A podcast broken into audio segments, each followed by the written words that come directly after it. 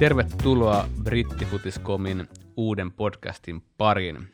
Tämä tämän päivän jakso on meille numero 16 ja tuossa just vähän tehtiin taustatutkimusta, että ollaan yli vuosi tehty podeja. Enemmän tai vähemmän, yleensä vähemmän säännöllisesti näitä puskettu ulos kuntien kanssa ja mietittiin, että nyt olisi varmaan oikea aika meidän uusiutua, koska, koska tässä ei enää nuoruta, niin pitää yrittää sitten uusia jotain muuta. Ja vaihdetaan vähän taktiikkaa, eli me ollaan pysytty tähän asti aika voimakkaasti yksittäisen aihealueen sisällä, joskin esimerkiksi pari jaksoa sittenhän toi johtaja Laurilla sekoili jääkiekossa, mutta tota, lukunottamatta sitä, niin ollaan pysytty kuitenkin aika hyvin ruodussa. Mutta nyt mä ajattelin kokeilla tulevat jaksot konseptia, jossa me lähdetään vaan äh, spekuloimaan ja puhumaan erilaisista aihealueista, jotka meitä tällä hetkellä puhututtaa ja katsotaan mihin päädytään. Toki jos liian syvälle mennään jääkiekkoon, niin vaihdetaan sitten kyllä studiossa väkeä, että ihan vinkkinä sinne pöydän toiselle puolelle. Niin no, 16 oli aikoinaan Ville Peltosen numero ja sehän tarkoittaa sitä, että Stadin kevät tulee tänne ja Tampereelta Haetaan pisteet. Tuossa vähän spekuloitu, että tamperelaisfinaali tulisi tulos tänä vuonna tuonne Nokia-areenalle. Terveisiä Aku Kalloselle, Kiekko Espan toimitusjohtajalle, että me ollaan sun takana. Okei. Okay. Äh, täytyy sanoa, että meillä, meillä, meillä on tietenkin WhatsApp-ryhmä, missä me arvotaan meidän aiheita ja, ja kuntien kanssa mietitään, että mikä puhututtaa. No toki, jos aloitetaan, että meitä on puhututtanut paljon meidän oman rakkaan ä, toimittajan Etu Ikolan kirjoitus Chelseasta ja Chelsean uudesta noususta. Voit sä Eero vähän muistuttaa meitä, miten se otsikko meni? Muistatko sä ulkoa? Se oli, se oli kapslokki päällä jossain kohtaa. Mä, mä en muista sitä otsikkoa, mä muistan vaan sen sun reaktion tuolla Twitterissä, että, että, että kun sä aika vahvasti olit eri mieltä, tai oikeastaan sä puolustit tätä meidän podcastin näkemystä siellä, ja siinä tuli sitten sellainen reippaan viikon, ehkä kahden uh, pieni debatti. Keskustelu. Joo, joka sitten päättyi siihen, että Potter sai potkut. Ja, ja kyllähän tämä Ikolan kirjoitus jää er-, eräällä tavalla meidän sivujen klassikoksi, että kuinka Potter sai viimein. Eikö ollut, oliko se vielä kirjoitettu isoilla kirjaimilla se viimein käännettyä tämän Chelsean kur, kurssin, vaikka pää oli jo pölkyllä. Tota, Mutta ei mitään, niin terveiset sinne, sinne tota Britteen saarelle. Et. Ja, ja mun mielestä voidaan myös nostaa yksi meidän lukija slash kuulija Oliver Parkkila, joka siellä myös fiilisteli tätä erinomaista muutosta, joka oli nähtävissä jo pitkään, mutta va, tuli tuloksia vähän myöhemmin. Ja mun mielestä tietenkin voidaan jonkinnäköisenä saavutuksena pitää, että se sijoitus on jopa tippunut siitä hetkestä vielä yhden alemmas. Me, mehän ei olla Larinkaan ikinä oltu meidän ennustuksissa väärässä. Joo, ei, ei. Varkaan niin teidän kausien kun ei ikinä mennyt väärin. Ei, ei. Mitäs se Chelsea taisi olla se brittifutiskausi ennakos mullakin neli, äh, toista alun perin. Että. Kyllä, vähän herätti, silloin, herätti kysymyksiä silloin, että mikä juttu. Tota, joo, mutta tämä äh, oikeastaan ihan hyvänä aasinsiltana, eli me ollaan paljon puhuttu tästä managerin ruletista ja, ja siitä, että ähm, 13 kertaa on manageri vaihtunut tämän kauden aikana ja, ja niistä 12 kertaa on ollut potkut. Ja jos, jos tuossa äsken ihan nasevasti todettiin, että täytyy oikeasti käyttää Googlea, että kohta muistaa, mikä on ollut Lontoossa Spurssilla tai Chelsealla kauden alussa manageri, että kyllähän tämä, niin kuin, tämä ta- tahtihan on ollut ennätyksellisen kovaa. Niin, niin tai että kukaan nykyään manageri. Et, niin sekin et, vielä. Et, et se, Senhän sä just se, äsken niinku, kattelit siitä. Et, et, et, et, et, niin kuin ihan huikeeta, niin kuin, että et, et Bruno on nyt Chelsea-manageri, tai oikeastaan niin kuin näin niin kuin valmennusta opiskelleena ja yli 20 vuotta valmentanut pientä breikkiä lukuun ottamatta, niin, niin kyllähän tämä nyt on niin hämmentävää, että meillä on Bruno, Bruno siellä Chelsea-valmentajana, joka, Bruno Saltor, joka aikoinaan pelasi siellä Brightonissa, ja mä kirjoittelin juttuja hänestä uh, silloin kirjanvaihtajana, kuinka hän noudatti tiukkaa ruokavaliota ja joogas, ja hän ei ollut ikinä elämässään nimennyt aloituskokoonpanoa missään ottelussa ennen kuin hän nyt pelasi 0-0 Liverpoolia vastaan tällä viikolla. Et onhan tämä niinku ihan hämmentävä tarina, että seuraa käyttänyt 600 miljoonaa pelaajia. Sitten sinne tulee joku äijä, Joo. joka ei ikinä edes missään pelissä, ei edes missään niinku nappula pelissä tai missään niinku 8 vastaan 8 pelissä tai 6 vastaan 6 pelissä laittanut poikansa joukkuetta pelaamaan sitä. Niin aloittaa niin kuin tossa, että mennään tänne flappitaulle. Että varmaan ollut Brunolle hieno hetki. Niin, pitäisikö Lari tästä miettiä sitä, että olisiko nyt uuden artikkelin paikka, että onko tämä nyt se kriittinen äh, kääntöpiste Chelsean kaudelle? No mä ehkä odottaisin vielä sinne kesää ja katson, että saako se Bruno jatkosopimuksen vai tuleeko sinne ehkä joku vähän tota meritoituneempi nimi nimi siinä vaiheessa. Tota, on toi aika, niin kuin, just kun kattelin tässä viikon, viikonloppun noita valmentajapotkuja ja muutenkin tässä kauden mittaan, niin raakaa, raakaa peliä sillä kun miettii, että just no, tätä nauhoittaisi viimeisempän, niin Brendan Rodgers on saanut kans kenkää, joka kuitenkin teki neljä vuotta aika kovaa työtä vei Lesterin niin kuin historian ensimmäiseen cup-mestaru, äh, Englannin cup-mestaruuteen ja kaksi kertaa vitossijoille, mikä oli, niin vaikka siinä oli pitkään niillä molemmilla kausilla neljän joukossa kiinni, niin oli kuitenkin kova, kova saavutus niillä resursseilla. Kyllä. Vitossijatkin ja sitten tota, sit nyt katkessa kamelin selkää tylyt, tylyt potkut ennen kauden loppuun ilman mitään sen kummempia, kummempia hyvästä, niin tota on se, on se ylipäätään noin, varsinkin minusta tuntuu, että tuolla alakymmeniköllä se valioliikan, valioliikan sarjapaikka on nykyään niin, niin tota, arvokas, arvokas noille seuroille, että siellä ei ihan hirveästi kärsivällisyyttä, kärsivällisyyttä noilla joukkoilla. Tai, joku Crystal Palasekin, että Patrick Vieira minusta veti ihan hyvän ekan kauden siellä niiden peräsimässä, mutta sitten kun ei, oli muutaman pisteen päähän ajautunut putoamisviivasta, niin nopeasti, nopeasti vaihtoja vanha kunnon Hodgson tilalle. Että on se. Mutta onko se, niinku raakaa, onko se raakaa kuitenkaan, että jos miettii, että et ne on ihan hyvin etuoikeutettuja valmentajia, joilla on hirveät liksat. Mm. Ja sopparit kun on pitkiä, niin saa liksaa vielä potkujen jälkeen monta niin, vuotta. Niin, että et, et joku Potter, niin hänhän äh, vei todennäköisesti Brightonin niin korkealle kuin ehkä pysty. Ja teki hirveän pitkän diilin Chelsea, jossa on varmaan loistavat ehdot. Josta ja. mä luin, että se oli yksi koko, koko tota maailman, oliko se top 5 öö, palkollisia managereista. Joku ihan siis täysin posketon summa. Niin, ja nythän siellä sitten voi kävellä Oxford Streetillä ja käydä välillä Brightonissa surf hotellissa siellä, siellä niin kuin nauttimassa elämästä. Ja, ja, ja, ja, ja, ja Oli varmaan isompi liksa, palkka kuin hyypiällä aikanaan. Joo, liksa, li, liksa rullaa ja, ja ei, ei, eikä niin kuin suurempaa, ja kukaan ei varmaan niin kuin ajattele, että hän on huono valmentaja. Että hän niin kuin, siinä oli, kun aika tunnelma vähän kiristyy, niin Potterhan sanoi, että hänet kysyttiin, että onko hän niin kuin vihane ikinä pelaajan kanssa tai jotain tällaista. Sitten sanoi, että joo, että tosi rauhallisesti perusteli toimittajalle niin, että hän on aloittanut jossain Englannin 90 sarjatasolla, valmentanut niin yliopistojoukkueita, valmentanut Ruotsissa jotain nelosta vai vitosta ja nostanut sieltä Eurooppa-liigaa, että et, et jos toimittaja kysyy tällaisen kysymyksen, hän ei kyllä ymmärrä elämästä mitään, etteikö hän tämän matkan aikana olisi koskaan ollut vihane. että kyllä siinä on nyt varmaan jotain tunteita käyty läpi, ja kukaan ei varmaan ajattele, että Potter olisi niinku huono valmentaja. et, et, näin. Et, et, et, et, näköjään vaan kun Chelsea antaa potkut, niin on se sitten Tuchel tai Potter, niin arvo nousee vaan, koska jengi on sellainen, no niin, me saadaan hyvä manageri tuolta, koska, koska Chelsea antaa potkut hyvälle managerille. Kyllä. Ja, ja, ja, ja, ja, ja oliko se niin, että jo nyt, nyt oli niinku huhuja, että Potterilla olisi tarjottu vaikka Lesteria tai jotain tällaista, ja varmasti saa jonkun homma. Mm.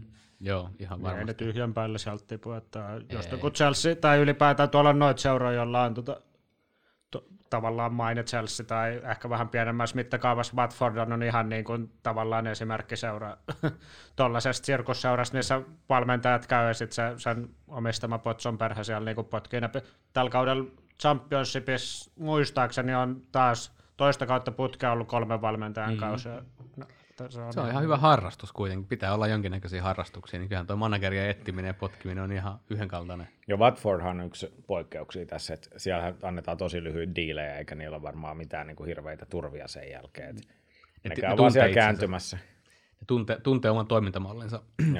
Mä tuossa tota, ennen kuin hypättiin tähän kuulokkeiden äh, väliin, niin puhuttiin vähän siitä, että mikä on oikeasti merkitys.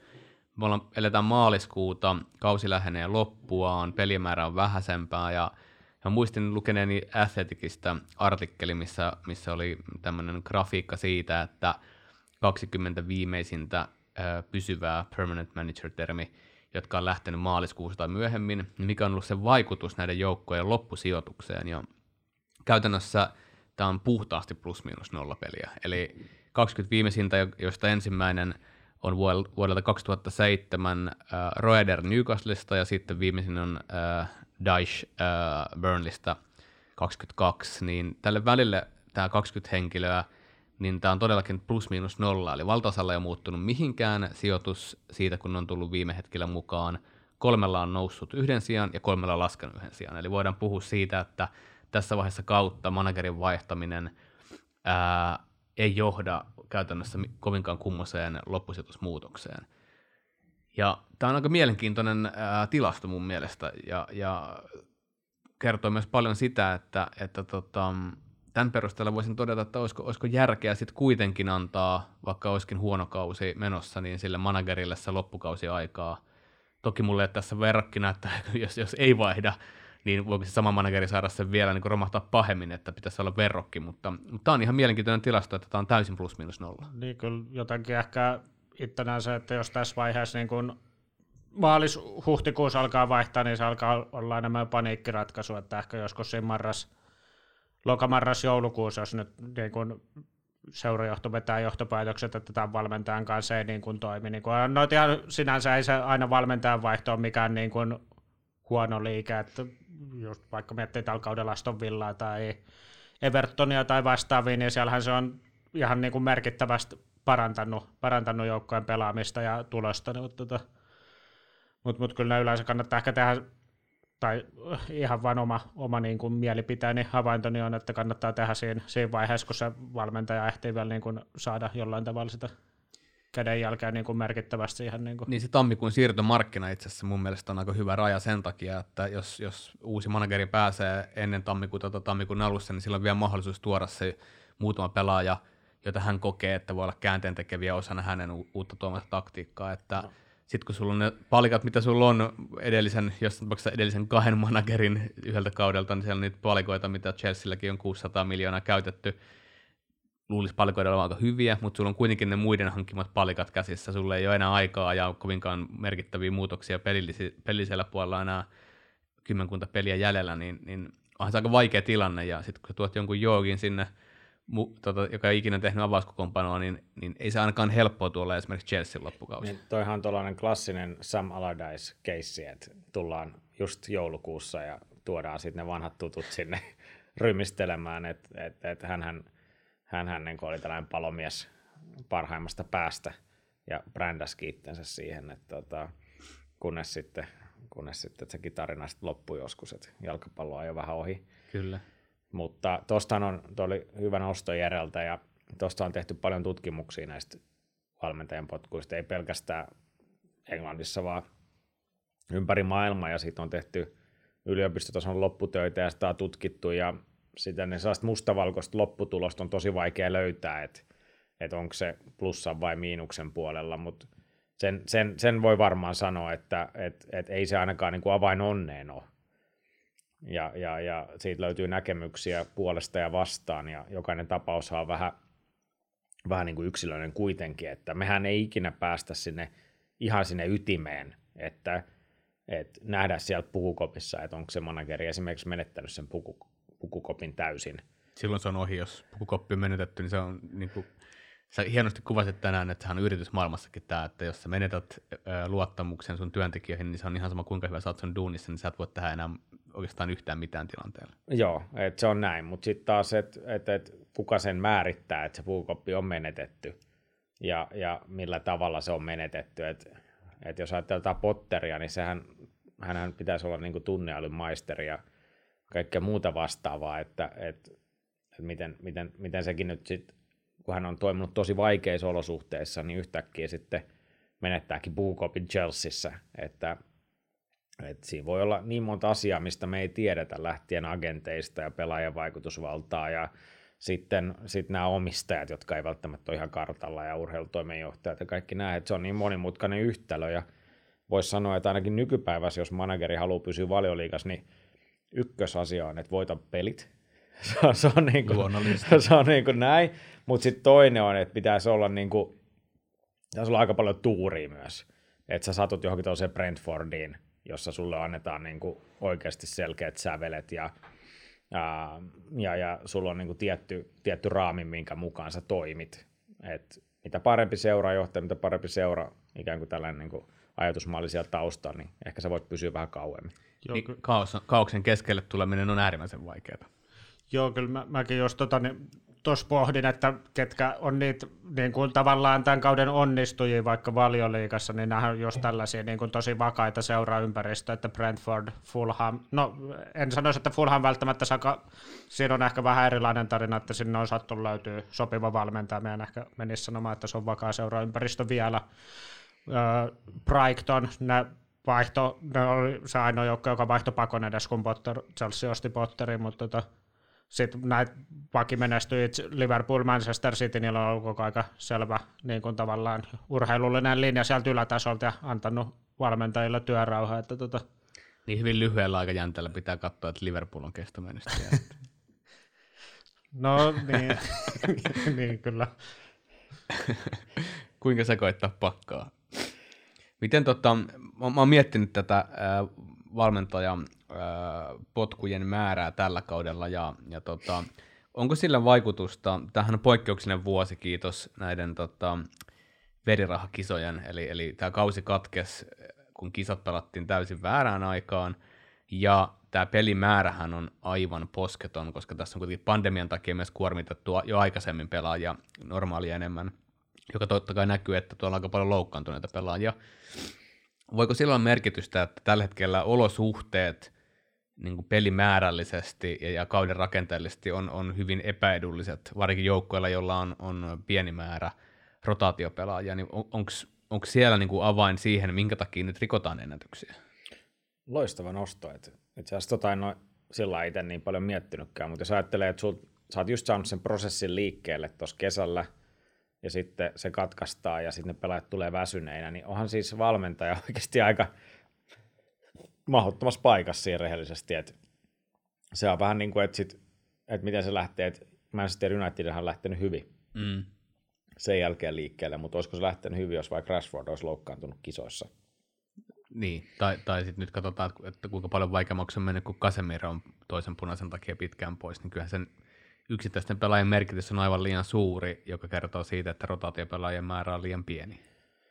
Joo, ja sitten tällaiset sitit, Haaland, muuten kun tuossa puuttu Liverpooliin vastaan kokoonpanossa, missä me ollaan tässä podissa viime kerralla, kun nauhoitettiin, käyty sitä läpi, niin rehellisesti sanottuna ei hirveästi näkynyt päinvastoin, että se pelaaminen oli dynaamisempaa ja siinä oli sellaista jatkuvuutta ja muistutti vähän viime kauden, kauden sitistä, että tällaiset joukkueet, joilla on sitä leveyttä – ja rahaa ja näkemystä, että niin kuin Arsenal, joka hankkii Trossardin ja tällaiset sieltä kesken kauden, niin sitten pystyy, pystyy niin kuin menee, menee, menee ohi. Mutta mä, mä niin kuin mietin tähän, tähän vielä, että et, et valmistautu tähän jaksoon, että et miten niin kuin tämä, tämä niin kuin voisi niin palauttaa urheilun niin kuin urheiluun, koska eihän tässä ole niin kuin tässä nykymeiningissä, niin kuin, siinä on järkeä, mutta siinä ei ole mitään järkeä. Mm. Et, koska eihän, jos mitä se on 13-20 managerista on pantu pihalle, niin tämähän alkaa olla ihan niin kuin farssi. Mm. Et, eihän siinä ole niin kuin mitään. Et pitäisikö, niin kuin, mä en ole mikään niin kuin sääntelyn suurin ystävä, ja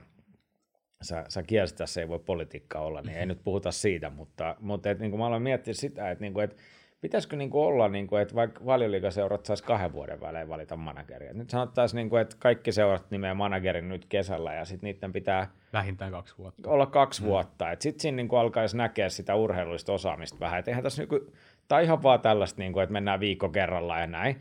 Tai sitten managereille pitäisi alkaa tehdä samanlaisia sopimuksia kuin pelaajille. Mm. Että sulle tehdään kolmen vuoden sopimus ja jos me olet tyytyväisiä, me lainalle. Mm. Et nyt, nyt Potter lainataan Lesteriin, että yritä siellä ja ne lainaa tuon managerin tänne tai jotain. Eihän, tässä, niin kuin, eihän tämä urheilullisesti tässä ei ole mitään järkeä tällä hetkellä. Mutta mun, mun, mun mielestä niin toi, toi koko ideologia ää, ja, ja managerit on vaan se absoluuttinen ää, huippu, koska kyllähän tämä niin pelaajaruletti sen jälkeen, kun toi öljyraha ja, ja muu niin raha, jolle ei ole mitään merkitystä näille ihmisille, niin miten on mahdollista, että joku Chelsea ja City niin voi olla parhaimmillaan kolme joukkoa, eli sitä voisi koko pelaajia. Sitten Chelsea silloin lainaili aikoinaan nyt sinne sun tänne. Niin raha on menettänyt merkityksensä, mutta raha on voinut puhua niin suuresti, että sitten siellä pystyy olemaan, pystytään kestämään eri tavalla isoja ottelumääriä, kun siellä on ihan posketon määrä jättihyviä pelaajia. Et, et ehkä niin kuin, se kaikki on alkanut siitä joukkueen rakentamisen jättimäisestä niin kuin rahamäärästä, ja nyt sitten vaan managerit tällä hetkellä tuntuu olevan se, että no, sä et saanut toimia tätä mun 8,7 miljardin miehistöä. Tuo, ha, palaan tuohon vielä, mitä Eero sanoi, että sinänsä hauska ajatus just tollanen, eihän toi koskaan tule tapahtumaan, mutta että olisi joku, että managerin pitäisi olla kaksi vuotta siinä pestissä, että sehän pistäisi oikeasti niin kuin omistajat ja urheilujohtajat, ketä siellä niin kuin taustalla tekee niitä urheilullisia linjavetoja, niin tosi kovaa testi, että Kyllä. on kuitenkin se manageri tai päävalmentaja, joka siinä kantaa aina sen vastuun, vastuun että nämä jotkut urheilujohtajat käy, niistä suurin osa edes tietä, ketä siellä on, että toimii taustoilla ja tavallaan ilman mitään tulosvastuuta vetelee siellä vuodesta toiseen. Että. Mutta mut kyllähän se periaatteessa jo pelaajien kohdalla toimii näin, jos ajatellaan, että kun Manchester United hankkii Paul Bogban, mm. niin onhan se ihan valtavan iso päätös hankkia se Bogba. Mm. Sehän voi olla melkein isompi päätös kuin hankkii manageri. No, koska, se mä, koska se määrittää sen joukkueen pelaamista toimintaa seuraavat niin monta X vuotta, kun vaan se Bogba on siellä, eikä ne pääse siitä eroon. Kyllä. Et ihan ihan, ihan niin kuin samalla tavalla, niin kyllä se niin kuin tietyllä tavalla se johtopuoli punnitaan siinä, että jos ne tekee täysin merkittäviä hankintoja, mutta managereja voi hankkia ihan miten vaan. Niin, mutta otetaan kolikon kääntöpuoli, josta, josta tota, jälleen kerran mennään Lontooseen, niin Arsenal on osoittanut nyt sit sitä, että miltä näyttää, kun annettiin luottamusta ja, ja, ja Arteeta on pystynyt nyt sitten – oikeasti äh, saman joukkueen semmoisen jaman, että ne, ne on ihan realistinen mestariehdokas tällä hetkellä ja johtavat sarjaa. Sä, sä, sä, sä osaat tuon provosoinnin taidon. Toihan, se Arsenalin toiminta ihan pelkkää tuuria. Niin no, se, se, se, se, Emery oli hemmetin hyvä valmentaja. Eka, eka, ekanen niin kuin antaa sen Wengerin roikkuu siellä niin kuin ikuisuuden. Kyllä. Ja vedellä ihan miten sattuu niin kuin oikeasti kaikella kunnioituksella Arsenal mokas pahemman kerran ne Wengerin jäähyväiset, ja niihin on niin kuin, käyty läpi jo monta kertaa, että ei nyt viititä enää, niin kuin, että antaa se Toivo Soinin fiilistellä siellä nyt Espoolahdessa tätä, ja muiden Arsenal-fanien niin kuin, tätä ihan rauhassa. Mutta sitten tulee Emeri, joka aloitti ihan hemmeti hyvin vaikeassa paikassa. Jäätävä voitoton putkesta. Yksi vähän vaikea jakso ja vähän huono englantia puhui ja sitten pantiin pihalle. Ja sitten tulee Arteeta, joka vetää vielä huonommin. Ja yhtäkkiä sitä luottoa löytyykin, kun on mm. seuran mies. Ja, Oma poika. Joo, puhuu, puhuu niin kuin sopivaa aksenttia. Ne, sit, nyt vaan niin kuin sit hommataan sinne ihan hemmetimoinen taustatiimi. Jokainen voi käydä katsoa se Arsenalin taustatiimin. Ollaan viitattu siihen varmaan aikaisemminkin sieltä nettisivuilta. Ihan jäätävä tiimi. Ja siis sitä niin kuin tiedeosastoa ja numeroosastoa ja näitä nuoria espanjalaisia hipsterivalmentajia on siellä niin kuin todella paljon, jotka on tehnyt ihan loistavaa duunia. Ja sitten se homma lähtikin liikkeelle. Arsenal pelaa ihan loistavaa jalkapalloa, jota itsekin niin oppii siitä katsoa. Ja kaikki kunnia Arsenalille, mutta ei toi niin kuin, siis jos katsoo viimeisen kymmenen vuoden ajalta, niin onko toi nyt jotain kovin johdonmukaista? No ei tietenkään, eikä, eikä myöskään pelkästään Arteetan aikana ole kovin johdonmukaista, miten, miten ne pelaa. Ja sitten täytyy muistaa, että onko tämä niin mestaruus hinnalla millä hyvänsä, niin kuin tuossa kaikki tietää, että Englannissa on yhdellä pääsarjajoukkueella kolmesta oliko, oliko kolmesta raiskauksesta vai kolmesta seksuaalista, en muista mikä tämä oikea terminologia, mutta tämmöinen pelaaja on jossain joukkueessa, joka edelleen saa pelata kentällä ja vahva vihi olisi siitä, että tämä kyseinen pelaaja pelaisi arsenaalissa ja saisi pelata siellä. Jos näin on, niin öö, mikä on se hinta, jos ne voittaa mestaruuden ja tämä kyseinen öö, vihi tuolla interwebissä olisikin, pitäisi paikkansa ja tämä pelaaja olisikin yksi joukkueen tärkeimmistä pelaajista. Niin mikä on se hinta, sille mestaruudelle, jos ne voittaa mestaruuden ja siellä yksi avainpelaajista on, on, tuomitaankin tällaista. Toki jos häntä ei tuomita, niin, niin tämä spekulointi on turhaa. Mutta onko tämä niinku vähän niin kuin että hinnalla millä hyvänsä nyt, nyt tulos? Ja, ja jos ei se manageri vaihtamalla parane, niin sitten hankitaan sinne 25 ukkoa ympärille, jotka, jotka hoitaa niin kuin nappuloiden pituudesta lähtien kaikki optimiin. Ja pitää muistaa, että Arteeta nyt nimes jo sellaisen avauskokoonpanon, missä ei ollut yhtään pelaajaa, joka oli pelannut Wengerin alaisuudessa koskaan. Ja eikä siitä nyt kovin kauaa, kun Wenger lähti, että siinä on niin kuin, se oli 2018. Et... Niin meillä edellä Unitedissa Fergusonin aikaisia pelaajia. niin, että et, et, onko toi sitten, onko toi niin kuin pitkäjänteinen jätkeinen, jänteinen toimintamalli, mutta nykyinen Arsenalin toimintamalli on kyllä kieltämättä vakuuttava. Et katsotaan kuinka kauan se pysyy. Et jos vanhat merkit pitää paikkansa, niin ehkä Arteeta pysyy seuraavat 20 vuotta siellä ja saa mukava eläkeviraa ja pääsee sitten Fifalle hommiin. niin se Arteetallahan on käynyt sinänsä lottovoitto tuossa uran alussa, että se pääsi Guardiolan valmennustiimiin imemään oppia sitten entisen pelaajan Arsenalin niin kuin päävalmentajaksi vähän niin kuin osin sattumankin kautta. Ja sitten tota, sit vielä se, että se on saanut on koko luokan seurassa surkeiden tulosten aikana niin paljon aikaa, mitä vaikka Potter ei nyt saanut sitten Chelseassa, että, tota, mm. että, että siinä on käynyt, käynyt niin kuin monta, monta hyvää asiaa, nyt se tuottaa tulosta, tota, en tiedä, en itsekään osaa sanoa, että onko se sitten välttämättä niin kuin mitään urheilu, urheilu niin kuin johdon suurta, suurta visioa, vai onko se vaan niin kuin tapahtunut, tapahtunut vähän niin kuin sattumankin kautta, että sä, mm. sä, sä sitten mittausarsa voittaa mestaruuden, että mitä sen jälkeen, tai jos Arteta sieltä lähtee joku, joku päivä, niin mitä sen jälkeen. Niin. Mutta hänhän on myös ollut tosi hyvä siinä media edessä ja niin vaikeallakin hetkillä ja, ja sillä ollut vakuuttava. Et sit, se on varmaan niinku yksi asia, mitä ei voida arvioida, aliarvioida tässä managerin rallissa, että sun pitää niinku hallita tosi monta asiaa. Sun pitää mm. hallita se jalkapallopuoli, sun pitää hallita se joukkueen ja ryhmän johtaminen, sun pitää hallita sen johtopuolen kanssa toimiminen, mikä voi olla todella haastavaa, koska oliko se niin, että Chelsea-omistajat ei edes tiennyt, että kuinka monta että pääsee mestarien liigaan tai jotain tällaista juttua oli, että, että ala nyt niiden kanssa sit jutella, mm. nämä uudet omistajat. Abramovic kyllä tiesi tämän, että se, se ei ollut niin kuin, niin kuin epä, epäselvä. Sitä sitten Chelseasta ihan älyttömiä tarinoita oli, että no, mitä oli omistajat mennyt sanoa, että voisiko kokeilla jotain 4-4-3 taktiikkaa tai jotain muuta vastaavaa sinne. Että ihan... Olisi se yksi ekstra pelaaja aina ihan mun mielestä hyvä lisä sinne kentälle. Joo, että kyllähän toi Potterkin alkoi vähän niin kuin selitellä siinä niin kuin media edessä ja, ja, ja, ja sillä että et Artetahan on tossa ollut aika hyvä, että se on ollut tosi johdonmukainen ja tällaista näköjään arvostetaan sitten paljon. Mut kertokaa, mikä erottaa, niin kuin mä yritän mietin sitä, mikä erottaa Arteetan, Lampardin, Ulle Gunnar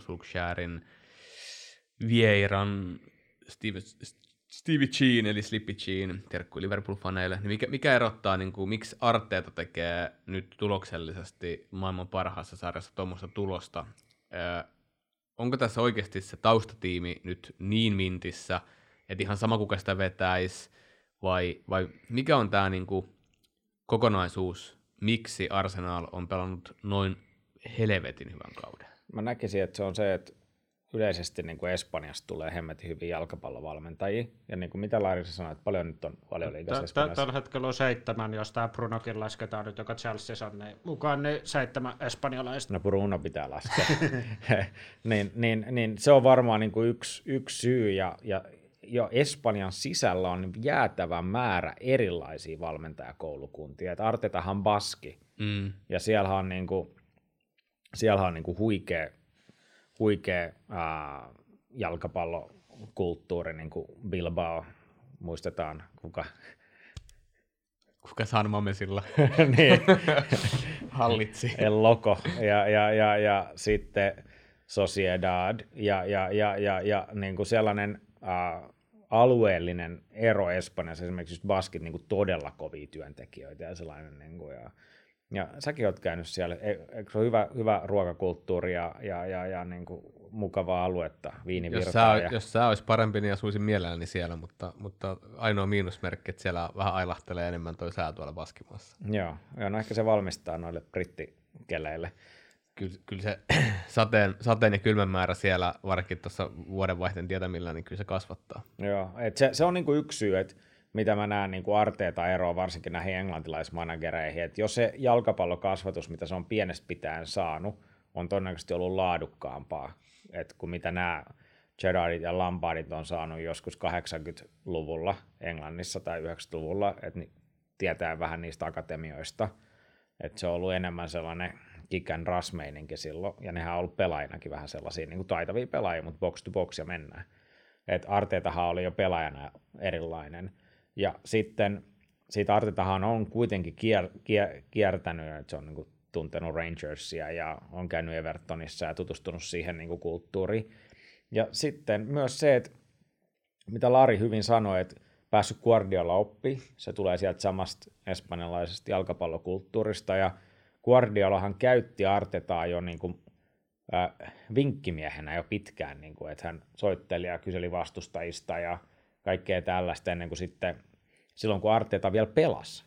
Että, et, et, ja sitten otti hänet tiimiinsä ja sitten siellä alkoi käydä tällaisia espanjalaisia nuoria jalkapallovalmentajia siellä Sitissä ää, vierailemassa ja niistä taitaa ainakin yksi kaksi olla nyt tuossa Arteetan tiimissä, että se on ikään kuin, niin kuin tällainen espanjalainen tarina, tämä koko homma, ja eihän, eihän niin kuin, jos mä ajatellaan niin kuin Suomea tai Norjaa tai mistä näitä nyt tuli, Englanti, niin eihän tällaista vastaavaa ihan ole, että Espanjan jalkapallo kulttuuri ja tällainen valmennuskulttuurihan ulottuu tänne ihan Suomeen asti. Ja sehän on tuotteistettu myös aika taitavasti, että sitä on, niin kuin, siitä on luotu erilaisia paketteja, mitä sitten seurat käyttää ja erilaisia pelinopetusmalleja ja ei, ne on todella laadukkaita, että, että ei, ei, ei, niistä mitään, mutta he ovat niin kuin aikaansa edellä niin vahvasti, että se ei ole mikään sattuma, että siellä on seitsemän valmentajaa, se tulee niin kuin selkäytimestä, että me opetellaan niitä asioita, mitä ne on tehnyt jo vuosikymmeniä. Et se on varmaan niin kuin yksi syy, miksi Arteeta vetelee tuossa muutaman vuoden kokemuksella noin hyvin.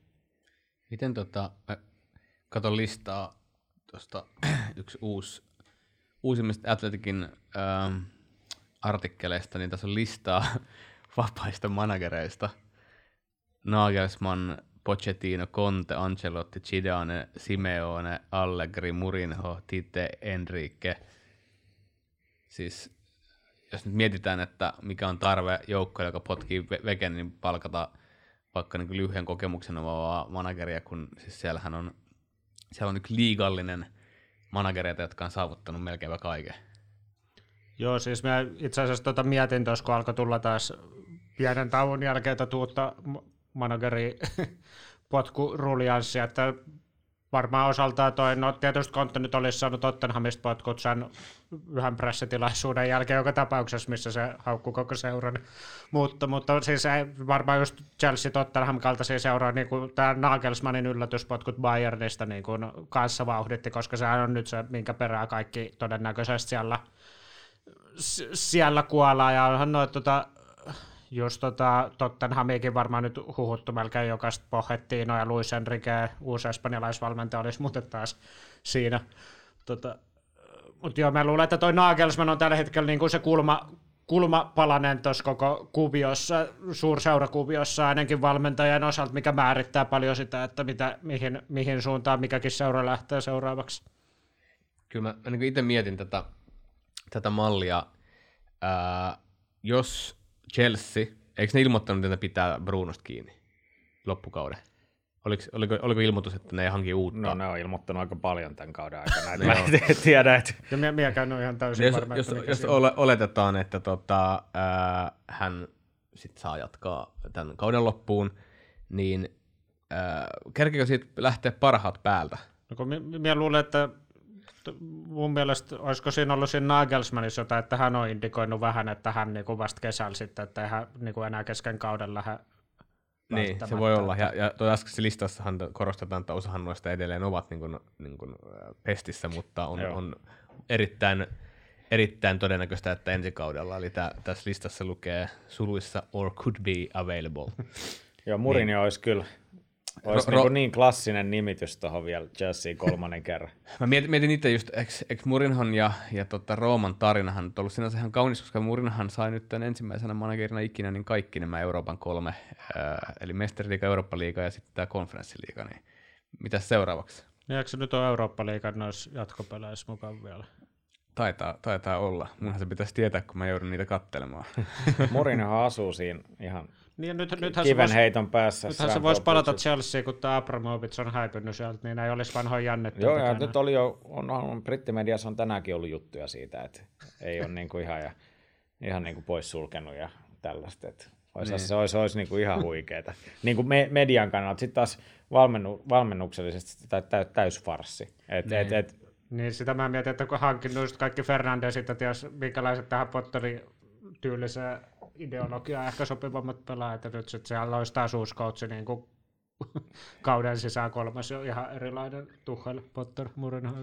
Mitäs tota, nythän mestariliiga muuttuu ää, ja, ja sen niin mestariliigan rakenne muuttuu, jolloin esimerkiksi vanhat erittäin vahvat turnausmuotoiset joukkueet niin on ehkä ne isommat kärsijät tässä uudessa, uudessa mallissa. Ää, varmaan kaikki on samaa mieltä, että Real Madrid on ollut turnausmuotoisen jalkapallon maailman paras joukkue jo, jo pitkään ja mestariliigan pyttymäärä sen kertoo. Ää, muuttuuko managerien tarve, koska kyllä absoluuttisesti tiedetään, että Master Cityhän, niin vaikka ne on ollut valioliikassa aika suvereeneja viime kaudet, niin kyllähän se omistaja taho haluaa vain ja ainoastaan mestariliikan voiton.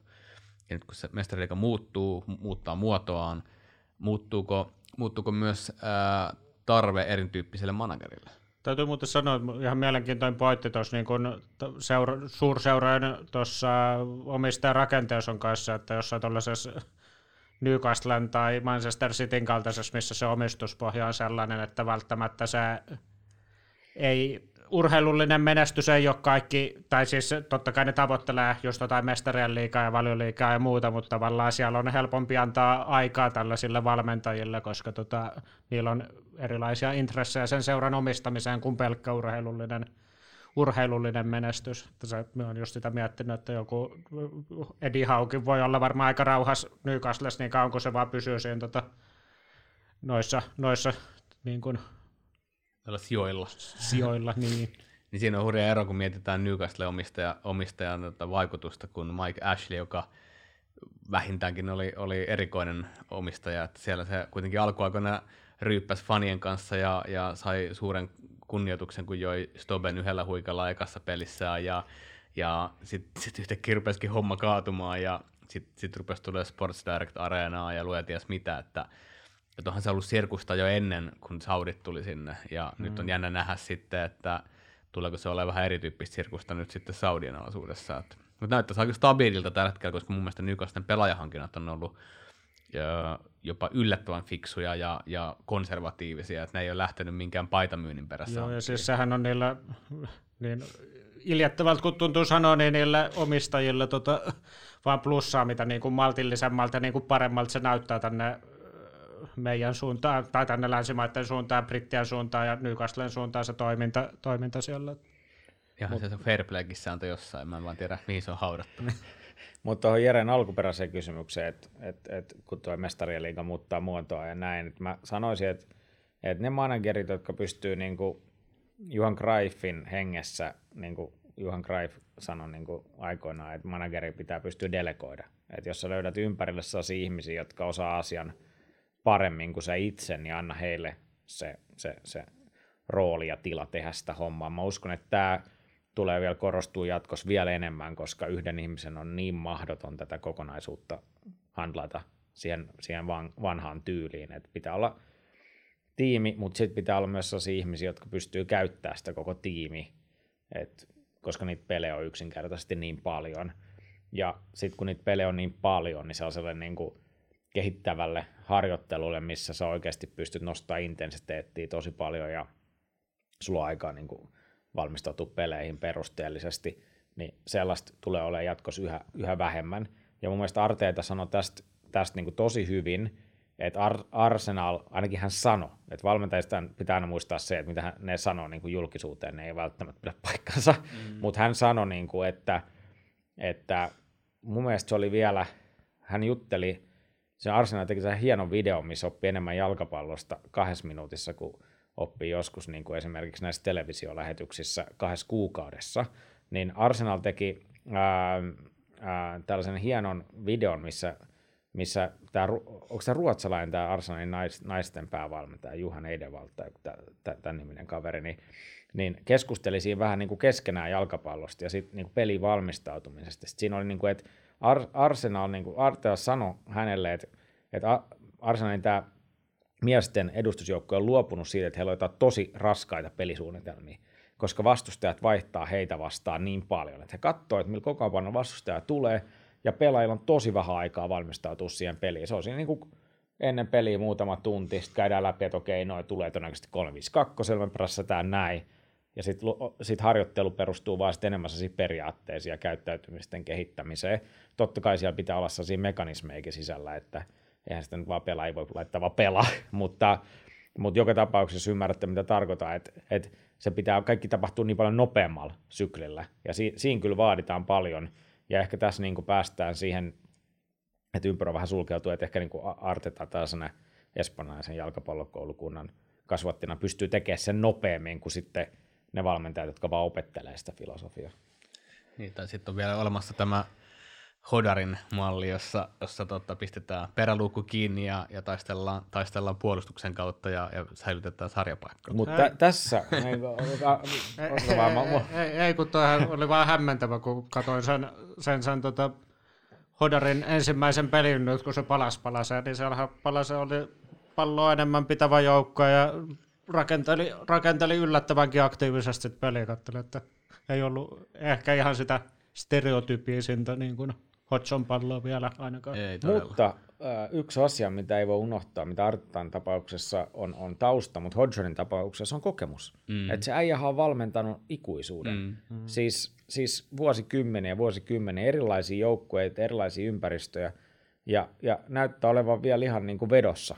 Ja, ja, ja jos sulla on noin kova kokemus ja oot skarppi, niin eihän siinä kauaa kestää, että sä saat sen niin kuin oman sapluunan sinne sisään. Niin, jos on eka, eka manageripesti ollut 1800-luvulla, niin kyllä se rupeaa tietää, olemaan kokemusta.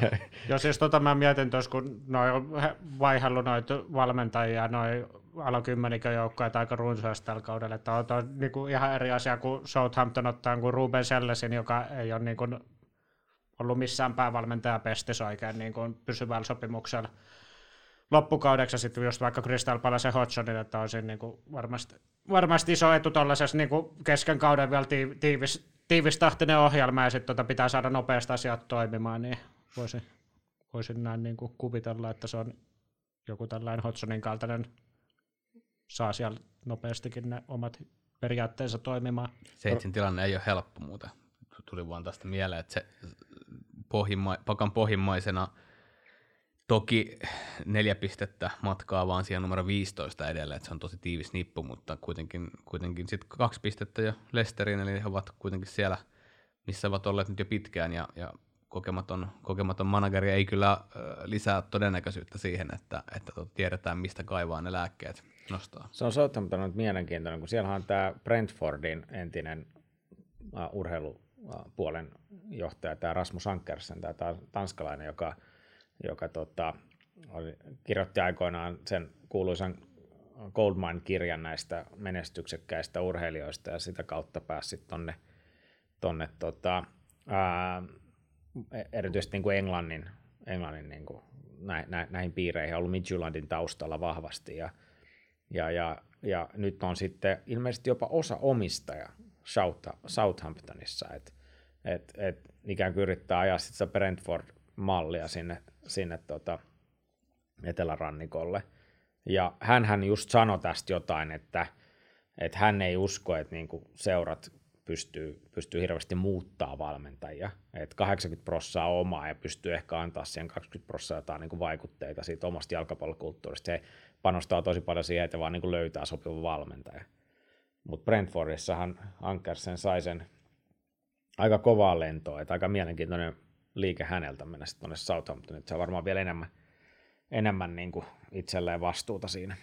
Tota, nyt kun puhutaan putomistaistelusta ja mä itse olen lähdössä pitkästä aikaa katsoa paikan päällä jalkapalloa Manchesterin tuossa pääsiäisenä, niin vastaan asettu Unitedille Everton, joka on, on musta niin kuin ehkä kaikista mielenkiintoisin keskustelun kohde putomistaistelussa. E-, Everton ei missään nimessä mun silmissä kuuluisi sinne, se on kuitenkin, taitaa pisimpään yhtä mittaa tuolla pääsarjassa pelannut joukkue, korjatkaa jos on väärässä. Ja tota, mutta ei, ei se oikeastaan missään kohtaa taittunut se niiden peli, että ne on edelleen, ne on samoissa pistemäärissä kuin Bornemot, joka on eka tippuja. Joo, en muista oliko Arsenal vai Everton, kun peli pidempään, mutta joo, se nyt on sivuseikka. Joo, siis nehän teki myös vähän tällaisen, tällaisen niin kuin, hodarimaisen liikkeen, että tuolla on kokenut britti, brittivalmentaja sinne pelastaa Daihi, joka nyt Burley piti vuosikausia siellä sarjassa, että, että, että, mutta sekin on kyllä, en mä tiedä, ei sekään välttämättä, no se on, jos puhuttiin jossain vaiheessa pitkäjänteisyydestä, niin se on ehkä kauimpana siitä, mitä miettii seurajohdolta, että sinnekin taisi olla, eikö sinne Daihin lisäksi ollut just Bielsa, Bielsa ehdolla, niin tota... Sen ehdot, ehdot oli liian vaikeat. niin, Historia ensimmäinen kerta, kun joku muu mainitsee nimen Bielsa ennen mua tässä podcastissa. Joo, joo, mutta ei, mietin vain sitä, että siinäkin oli aika niin kuin täysin e-, erilaiset su, niin kuin tavallaan vaihtoehdot ja suunnitelmat niin kuin tavallaan, että Daihan on tällainen aika selvä loppukauden pelastusoperaatiohankinta, kun taas Bielsa olisi halunnut myllätä vähän sit koko toimintaa, toimintaa, toimintaa siellä junioreista lähtien ja muuta, että, tota, että, että en tiedä. Kyllä mä, siis mä itse uskon, että Daihisen Evertonin saa siellä pidettyä, pidettyä sarjassa todennäköisesti, mutta, mutta se to, tiesi, että, että noilla nyky, nykyomistajilla, nykyurheilujohdolla, että sitten sinne tulee taas joku, joku uusi ensi kaudeksi ja sitten se saa potkut, kun ei menekään niin hyvin kuin on tarkoitettu.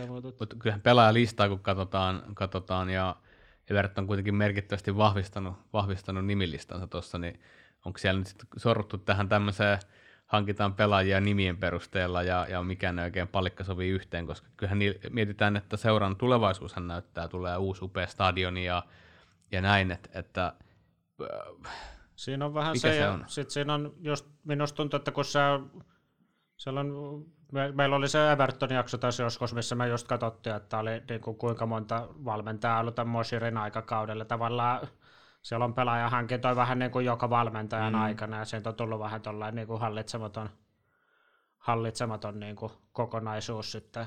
Tarvitsisi se oma arteeta nyt sinne. Joo, että se, se niin kuin, tää, tää, tää on niin kuin valioliiga on sillä muutamaa seuraa lukuun ottamatta. Tähän on siirtynyt niin kuin tällaisesta prosesseista täysin niin kuin projektitoimintaa. Et on vain niin lyhyitä projekteja, jotka kestää päivästä muutamaan kuukauteen ja, ja näin. Et se voisi olla niin kuin tällainen mielenkiintoinen aihe sillä että just satuin törmää tuossa ehkä Suomen yhteen kansainvälisesti menestyneimpään jalkapallovalmentajan, eli Jarkko Tuomistoon, joka on maalivahtivalmentaja ja, ja viimeksi ollut Turkin pääsarjassa. Ja sitten lyhyesti vain juteltiin siinä, niin Jarkko sanoi, että et, et, et Suomen niin kuin tällainen, tällainen vahvuus voisi olla siinä, että että meillä on niin kuin vielä mahdollisuus tehdä tällaisia prosesseja, että täällä niin kuin oikeasti saa aikaa, kun että Turkissa niin kuin se on kolme tappiota ja ulos peräkkäin. Että, että tämähän niin kuin ei ole pelkästään Englannin ongelma mm. tai, tai, tai tilanne tai näin, että sitten on erilaisia jalkapallokulttuureita ja kaikissa maissa ei ehkä pysty toimimaan näin, koska, koska ei, ole, ei ole raha palkata sitä uutta manageria. että et esimerkiksi Suomessa niin veikkausligaseurat, niin kuinka monella on oikeasti niin kuin mahdollisuus maksaa vaikka valmentajalle neljä vuotta palkkaa. Et, et sopimuksethan on vähän lyhyempi ehkä sitä, että kyllähän tälläkin turbulenssia riittää, mutta ehkä vähän kuitenkin on pitkä harjoituskausi ja kestää ikuisuuden koko läpi talvea. Onhan tuossa niinku aikaa rakentaa ihan eri tavalla täällä. Ja sitten jos mennään vaikka mennään vaikka Saksaan tai jotain tällaista, niin kyllähän sain näppituntumaan, että ehkä vähän, no okei, okay, Nagelsmann tarina München, mutta Bayernhan on vähän niin kuin valioliikaseura, että se on niin kuin, mutta sitten jos mennään niin kuin siihen keskikastiin, niin onhan sitä tuulisuutta on, mutta jotenkin tuntuu, että kun sitä rahaa ei ole niin paljon, niin pakkohan niitä on, on, on, on antaa niille, niille managereille vähän enemmän aikaa kehittää sitä joukkuetta. Ja, ja myös sellaisia mukavia manageritarinoita tulee siellä, että on vähän sitä vanhempaa herrasmiestä, jotka on valmentanut pitkään ja sitten on näitä nuorempia, että et, et, et tällaisia tarinoitahan valioliigas ei enää hirveästi ole, että se on vaan niin kuin, että et tietyt samat pieni pi, pyöri piiri, äh, piiri pyörii, vai miten se sanotaan, ja, ja, ja, ja, ja, ja, ja, ja sitten sellaisia vähän niin kuin tuntemattomimpia nimiä, jos nyt on Bruno, joka ei ole ikinä nimennyt avauskokoonpanoa elämässään, mutta et, et ehkä tällainen niin Southamptonin veto on ihan raikas, mutta mut toisaalta sitten missä on ne tarinat, että et nyt on niin kuin oikeasti joku englantilainen manageri olisi niin kuin tehnyt vähän uraa tai joku vähän tuntemattomampi englantilainen manageri. No Potter oli ehkä vähän sellainen tarina. Joo, siis tuosta to, mieli nostaa, että minusta ihan niin kuin viime vuosien aikana piristävä poikkeus tuossa niin kuin massassa on ollut seurannutkin Brighton just, että siellä on, niin kuin, tai siellä on jotenkin se ei ollut pelkästään vielä, niin kuin Potterhan teki siellä, se sai aikaa, vaikka oli sen eka, eka kausi ei mennyt tuloksellisesti kovin hyvin, ja se, että se sai nostettua sen sinne pikkuhiljaa sinne keskikastiin ja lähelle eurosioi.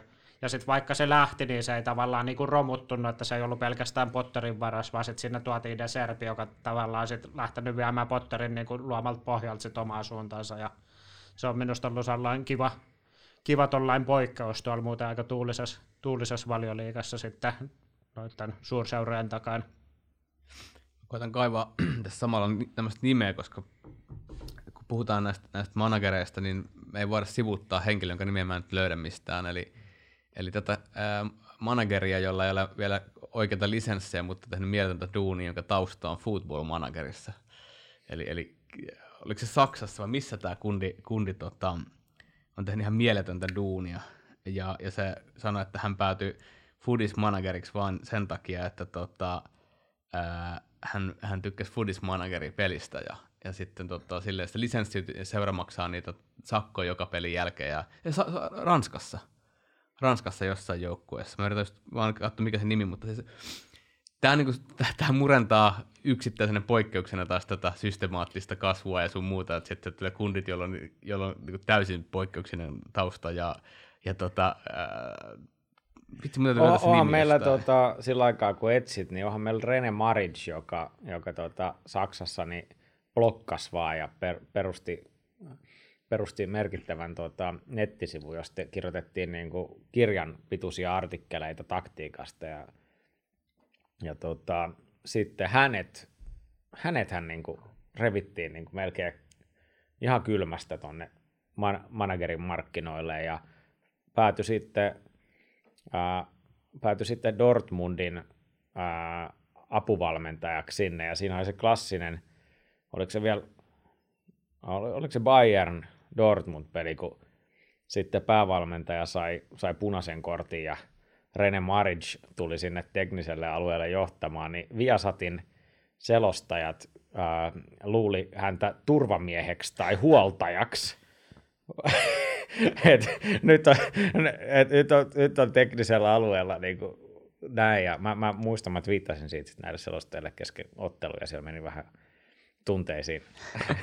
Onko mahdollista? ei, ei, mutta ihan, ihan, sanotaan, että on ollut kyllä ihan, ihan ok, että mulla on niistä mitään, että, että, että se oli vaan hauska, hauska juttu, mutta hänhän päätyi Leedsiin tonne Jesse Marchin tiimiin, mutta sitten sai lähteä nyt sieltä, että kyllähän niin kuin tällaisia tarinoita täl, tällaisia tarinoita aina välillä, välillä löytyy ja ne nostaa, niin kuin, nostaa sillä vähän, vähän niin kuin mielialaa sillä näin valmentajana, että aina, aina, aina niin kuin jostain tuot, tuot niin kuin ihan, ihan niin kuin puskista noustaa, noustaa noillekin areenoille. Tämä kyseinen puskista mies siis valmentaa ää, Ranskassa Reimsin joukkuetta nimeltään Will Still, 30-vuotias, eli nuorin manageri kaikista pääsarjoista, ja Reims maksaa 22 000 puntaa joka pelin jälkeen sen takia, että tälle lisenssiä, ja hän, hän on tota, hän, hän sanoo niin kuin taustakseen football manageri, joka sai hänet kiinnostumaan, kiinnostumaan tota, itse managerin duunista. Ihan mieletön tarina. Suosittelen googlaamaan ja, ja lukemaan tuosta, koska kaikki tämä, kaikki tämä, mitä me puhutaan näistä alueellisista äh, managereiden taustoista ja, ja kulttuurista, sitten tulee Will Still, joka, joka pyyhkii kaikilla pöytää tuo Ranskassa. Ja ymmärtääkseni on aika korkealla se Reims ollut tällä kaudella, koska tota, siitä mun mielestä toi alkoi toi kova. Joo, kova. mä oon nähnyt kanssa siitä juttuja. Eikö hän puhunut vielä kieliäkin vähän? Et... Joo, se on seitsemäntänä. seitsemäntänä. Joo, joo, joo mä, mä luulen, joo, nyt tulee mieleen. Että hän, ja hän... se Reims ei ole vissiin mikään hirveän iso seura kuin, joo. kuitenkaan. Ja sitten jotain klippejä, eikö puhu ranskaa siellä? Voisin, voisin joo. kuvitella, joo. A, aivan huikea tarina. Ja ne, ne tota, Siis mä, mä itse rakastan jalkapallon romantiikkaa ja mun mielestä niin kuin, jos mä voisin kääntää sivun takaisinpäin, niin mä haluaisin, että pelata edelleen jotain 90-luvun jalkapalloa ja, ja vähän rymisteltäisiin ja ei filmattaisi ja, ja niin edespäin. Ja, Pelaajamanagerit. Joo, ja ne, ja ne tarinat oli sillä, tavallaan ton ajan tarinat ja kaikki oli, oli jotenkin vielä, niissä on, niissä on paljon enemmän syvyyttä kuin tämän päivän junnut menee 5-6-vuotiaana joukkueisiin ja ne ei tiedä tosielämästä enää mitään ja puhumattakaan, että ne voisi ikinä mennä tuopille baariin vaan pelin jälkeen ja fanit tulee sinne spekuloimaan sitä peliä, niin, niin mun mielestä tämä on niin kuin, ää, semmoinen freesihenkäys tähän, tähän nykyjalkapalloon, että tulee tämmöisiä tarinoita. Älä nyt Accrington Stanleyssa voi vielä mennä. Siellä joo. no seuraa johtoporski kuuntelemassa faneja joka pelin jälkeen. Ne, ne ihan absoluuttisesti. Ja siellä oli muuten aika, aika tota, pitkä aikaa samat managerit pyörivät ihan vuosikymmeniä, että Joo. ei se aina niin kuin siihen perustu. Mutta mä kysyn nyt, kun päästiin tähän jalkapallon romantiikkaan, teet kysymyksen. Yleensä Jere, Jere on niin kuin yleensä kysymässä kysymyksen. Mä kysyn teiltä, tietokysymys. Et Lari kuka, saa vastata. kuka, kuka suomalainen jalkapallon valmentaja on valmentanut ehkä maailman yhtä kuuminta pelaajaa tällä hetkellä, eli Jude Bellinghamia, Dortmundin pelaaja. Kuka suomalainen jalkapallon valmentaja on valmentanut? Voin sanoa ihan käsi sydämellä, että mulla ei ole mitään kärryä. Missä Jude Bellingham oli Dortmundia? Eikö Bellingham lähtenyt tuolta, ää, tuolta, tuolta, älkää sanoko, mikä on tämä Eikö Ast- Aston Villan kilpakumppani? Birminghamista? Kiitos Birminghamista. Hetkinen, onko se, onko se tää sun tuttus, tää Jussi Leppälahti? Oh joo, kyllä nyt, Koska eikö nyt se- sai eikö se- Seppinen sai kovat Ja pisteet. kun mä muistelin, että sehän oli siellä jossain akatemiassa. Oli.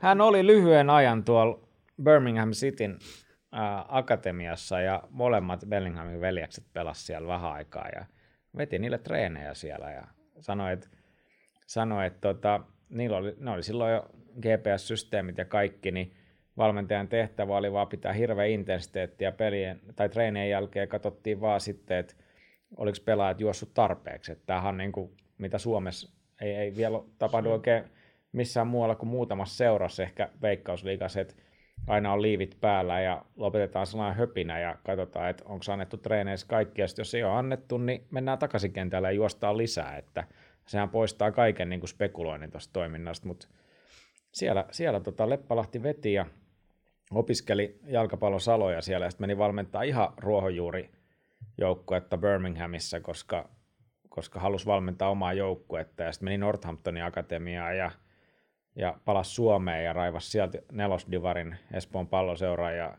sitten ää, Joensuun Jipon kautta tiensä Kotkaa. Ja nyt valmentaa Veikkausliigassa, että on meillä Suomessakin näitä, näitä kato- tarinoita. Bellinghamihan on lähtö Kuopis Dortmundissa, niin se olisi Kotkaa ihan hyvä vanhoilla kontakteilla. Mä en tiedä kuinka monet treenit se veti siellä Bellinghamille, muistaako se yhtään enää, mutta mut tota, mut ainakin on vetänyt.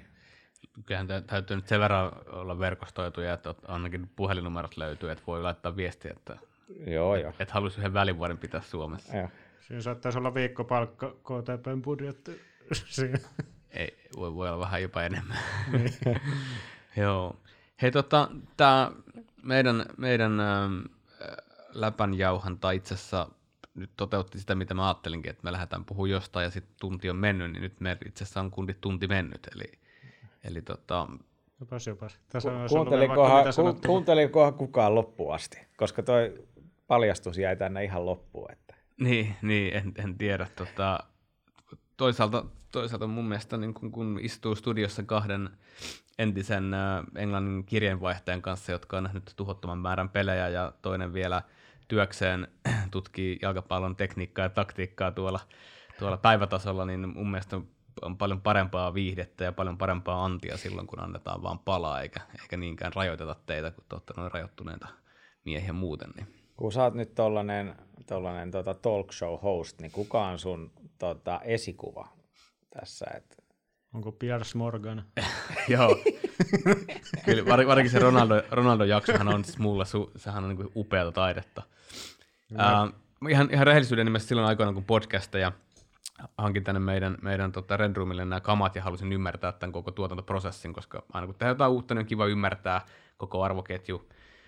Niin äh, Joe Roganin tekemistä paljon se on, on niin tutkinut sitä, miten sen kehon kieli, miten se jopa niissä, jossa vieras häntä provosoi tosi aggressiivisesti, on täysin eri mieltä, niin miten se pitää sen kehon kielen muun muassa niin, että se ei, se ei tavallaan provosoi sitä kaveria yhtään lisää ja, ja näin, että oli samaa mieltä asioista Joe Roganin kanssa tai ei, niin sen tapa tehdä sitä on, on tosi pitkälle vietyä, että miten se kontrolloi itteensä ja miten se tuo sitä ulosantian, että, että tota, jos mun pitäisi joku nimetä, niin varmaan häntä mä oon eniten tutkinut.